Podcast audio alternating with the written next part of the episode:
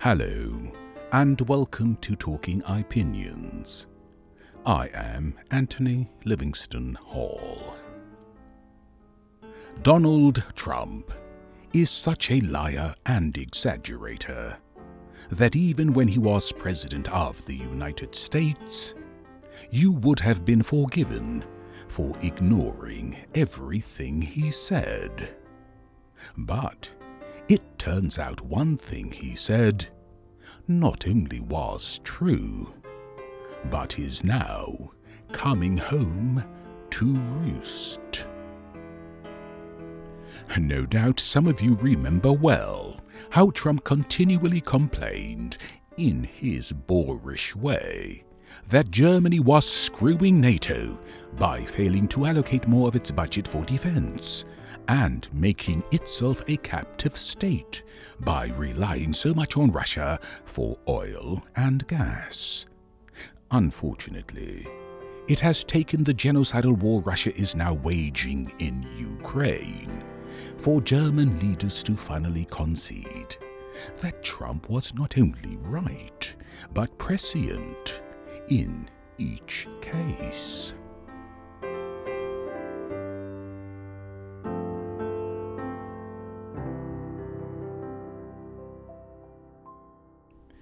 Truth be told, though, when it comes to this war and the looming fallout, I think I've said more than enough in previous episodes, including most recently in PSA Help Ukraine, Call Russia on April 9.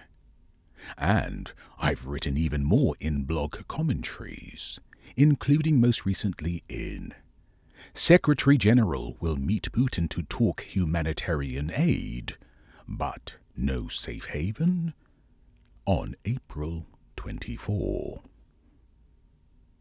But I was moved to record this episode by reports this week on Germany debating whether it's nobler to keep buying Russian oil and gas, which would spare economic hardship in Germany, but fund Russia's genocidal war in Ukraine, or to stop buying them, which would spare Ukrainians genocidal ravages, but cause Germans economic hardship. Germany has led the world to believe that the Holocaust pledge to never forget informs the collective guilt that has governed its public consciousness since World War II. In a 2017 manifesto titled Preventing Crises, Managing Conflicts, Promoting Peace, the German government even declared that prevention of genocide and severe violations of human rights are Germany's raison d'etre its reason for being. Yet, Germany is offending all notions of public consciousness by seeking the equivalent of papal indulgences for merely promising to stop buying Russian oil in six months. Mind you, it intends to continue buying Russian gas for the foreseeable future. What's more, the Financial Times reported on April 28 that Germany is leading Hungary, Austria, and Slovakia in complying with Russia's demand that they pay for its gas in rubles to help it weather Western sanctions.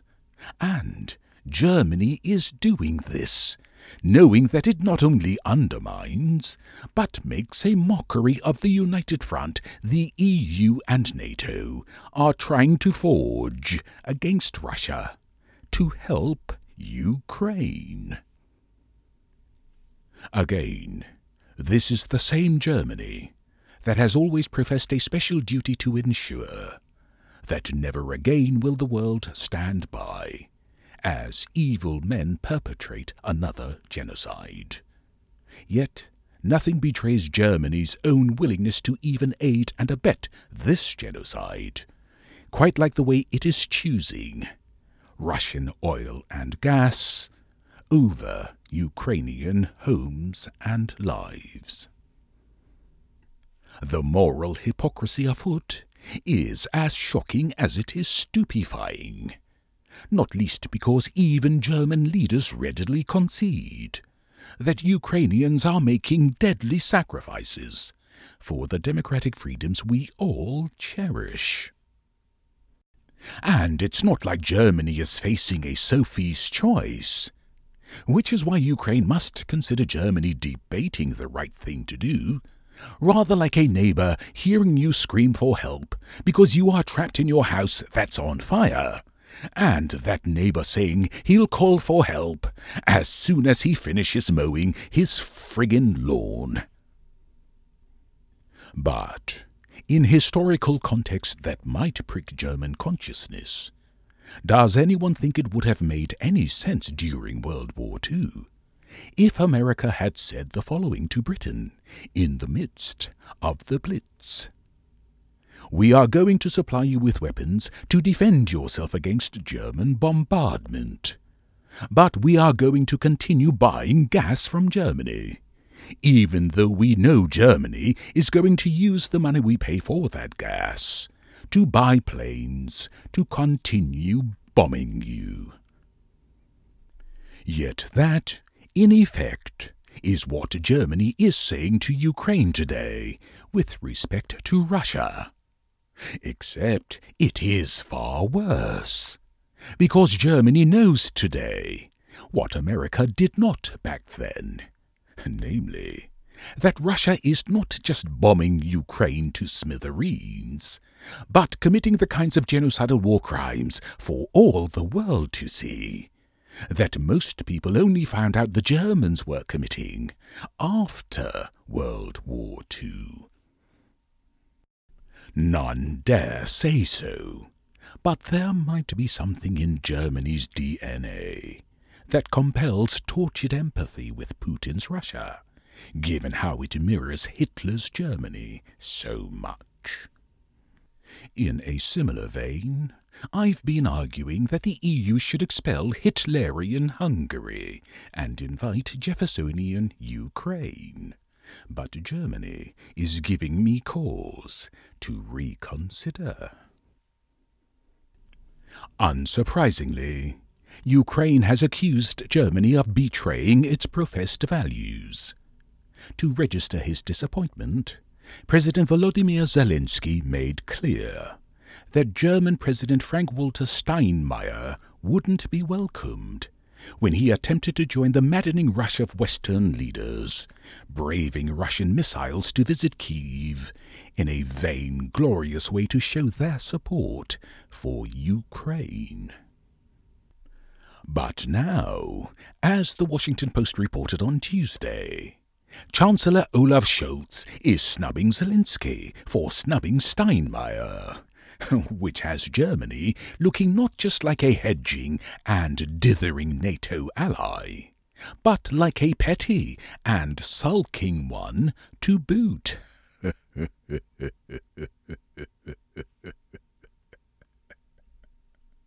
Enter German opposition leader Friedrich Merz, who not only denounced Scholz, but had cameras rolling when he made his own pilgrimage to Kiev this week.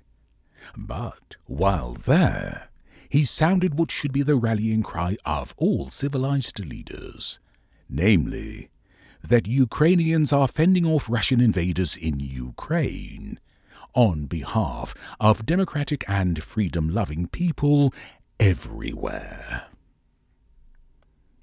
But I wish Merz did not feel compelled to make that pilgrimage, because I'm on record questioning why Western leaders are falling all over themselves for a personal audience with Zelensky, noting that it's as if visiting Zelensky is for them what visiting Mecca is for Muslims. And This is why one can hardly blame Zelensky, if all the hosannas are finally getting to his head. Indeed, only this explains why, when Biden visited Poland recently, Zelensky sat in Kiev and demanded to know why Biden was too afraid to brave the war zone to come to him. Muhammad might have gone to the mountain, but not Zelensky. I urge world leaders to stop this madness. You don't have to go to Kiev to support Ukraine. And God forbid Biden follows this misguided fashion by doing so, as the media are goading him to do. But how is this for breaking news, which is going to out me as an incorrigible multitasker? I am recording this on the afternoon of May 6, but I just noticed a news flash from German broadcaster Deutsche Welle that Zelensky has invited both Steinmeier and Scholz to visit Kiev on May 9. He clearly intends to parade them, hoping to upstage Putin's May Day plans to celebrate Russia's victory, not just over Nazi Germany in World War II, but over Nazi Ukraine in 2022.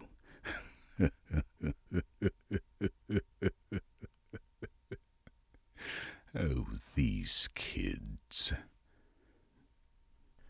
Meanwhile, apropos of dithering, there's the manifest absurdity of Germany doing just that until this week over sending heavy weapons to Ukraine. It reportedly feared doing so might provoke retaliation from Russia. Evidently, it did not care that refusing to do so might undermine NATO's Three Musketeer style Article 5 pledge of an attack on one is an attack on all. No doubt you recall how this fear of provoking Russia led to the spectacle of Germany refusing to serve as a base for NATO to send MiG 29 fighter jets to Ukraine.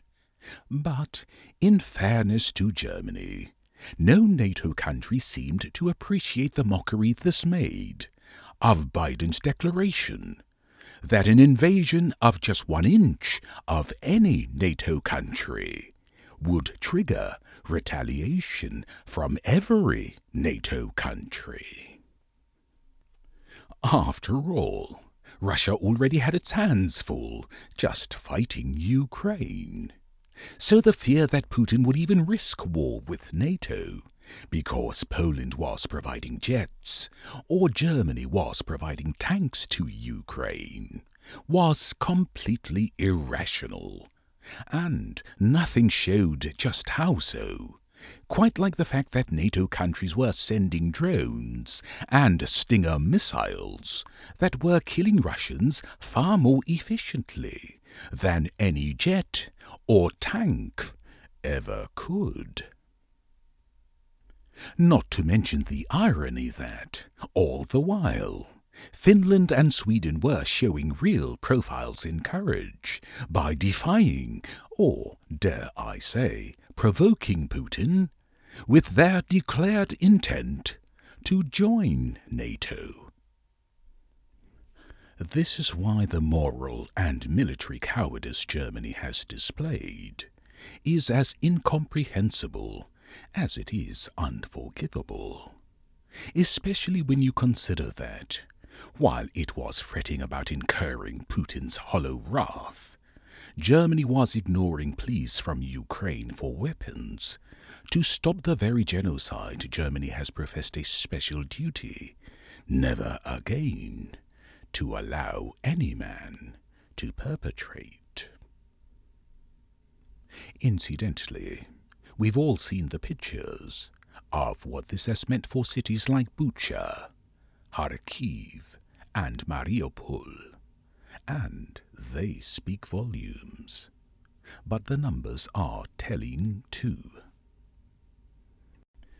According to reliable reports, since Russia invaded Ukraine on February 24, 6,449 Ukrainian civilians have been killed. 3,000 soldiers have been killed.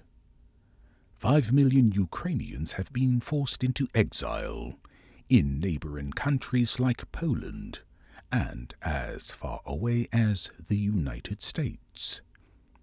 Another 7 million have been internally displaced because Russian bombs have reduced their homes to smithereens. 500,000 have been deported to so called special filtration camps in Russia that are indistinguishable from German concentration camps, and, apropos of which, Ukraine's chief prosecutor says her team has already catalogued over 8,000 cases of war crimes against Putin and his soldiers, including torture and the rape of women, girls, men, and boys. And it cannot be overstated that this is not unfolding in Asia or Africa, where the heart of darkness that triggers man's inhumanity to man seems unbound. No, this is unfolding in the heart of Europe, where everyone thought such genocidal ravages were relegated to the history books. But yes, in the episode titled Long Before Ukraine, fratricidal conflict raged in Ethiopia on March 12. I decried the world for standing by, as the latest Never Again genocide raged in Africa. Of course, unless they are already prisoners of war, it will take a Russian revolution for Putin and his Putsis to be held accountable for committing war crimes that rival those Hitler and his Nazis committed. But, as a matter of principle, they must be charged. Meanwhile, the war rages on. And even though Putin would never dare violate Biden's one inch rule, he has demonstrated a willingness to retaliate in ways unlikely to trigger NATO's Article 5. This was the case just last week, for example, when he cut the supply of natural gas to Poland and Bulgaria. This because, unlike Germany, they ignored his demand to pay in rubles. Uh, by the way, I fully appreciate why some think this cutting off his nose to spite his face is a bad omen. This apocalyptic thinking says that if Putin is willing to deface Ukraine to save his face, he'd be willing to deface the whole world to save it too, and that he might be forced to do so if the reported celebrations scheduled for May 9 come, and all he has to show for his quote, special military operation, end quote, is a Ukraine reduced to rubble. A once vaunted Russian military exposed as a bungling menace of marauding incompetence, and over 20,000 dead soldiers returned home in body bags. Hell, even grizzled military veterans are all over American TV, aping Putin's pundits on Russian TV, with mad, capital M A D speculation about how a humiliated and cornered Putin could use his Wunderweapon to destroy enemies of his own making except anyone with only half a brain knows that this world where only Putin possesses such nuclear weapons exists only on Russian TV. Indeed, this is why, Far from fretting about provoking Putin, Britain has been leading global efforts to seize the assets of the oligarchs he uses to launder his ill gotten gains. What's more, given Putin's open and notorious love of sports, I applaud Britain for making such a public show of banning Russian players from this year's Wimbledon. In fact, ever since the World Anti Doping Agency exposed Putin's state sponsored doping program in 2014, I've been arguing that nations hosting international sporting competitions should ban all Russians from competing.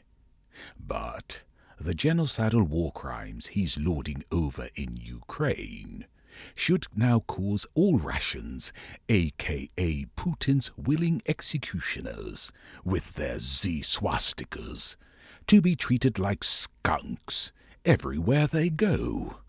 So here's to them enjoying life in their North Korean style dystopian kingdom. Uh, but this obliges me to reiterate my take on prevailing expert opinion, which states that Putin is hell bent on conquering Ukraine to seal his legacy as one of the great Russians, like Peter the Great and Catherine the Great. Uh, to be sure, he is killing and arresting many people to stay in power. But unlike Peter and Catherine, he has little to show for it. Uh, this is why I maintain that Russians will be dancing on his grave sooner than Iraqis began dancing on Saddam Hussein's. And we all recall the unspeakable crimes against humanity Saddam perpetrated in a vain attempt to seal his legacy as one of the great Babylonians, like Hammurabi and Nebuchadnezzar.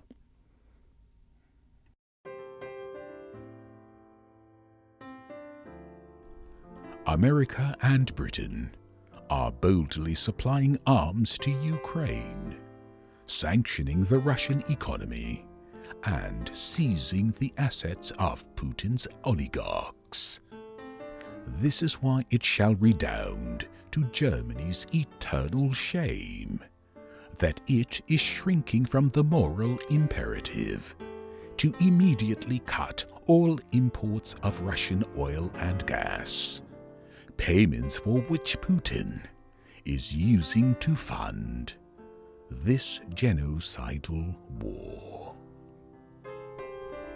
In the blog commentary titled The Plot to Kill Putin on February 19, I prayed that, among the spies he's purging every day looking for a mole, might be one that is spooked enough to become a Russian Claus von Stauffenberg, who succeeds. But perhaps you saw reports this week about Putin preparing to have cancer surgery soon. This clearly means his genocidal reign could be over sooner than I thought.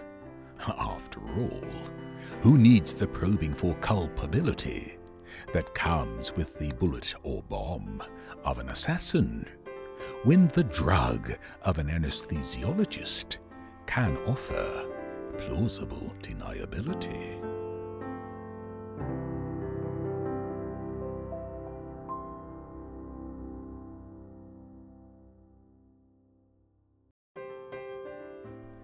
Uh, that's it. Please subscribe wherever you get your podcasts and follow me on Facebook and Instagram. If you'd like to contact me, I invite you to email anthonyhall279 at gmail.com or use the contact feature on my blog at www.ipjn.com.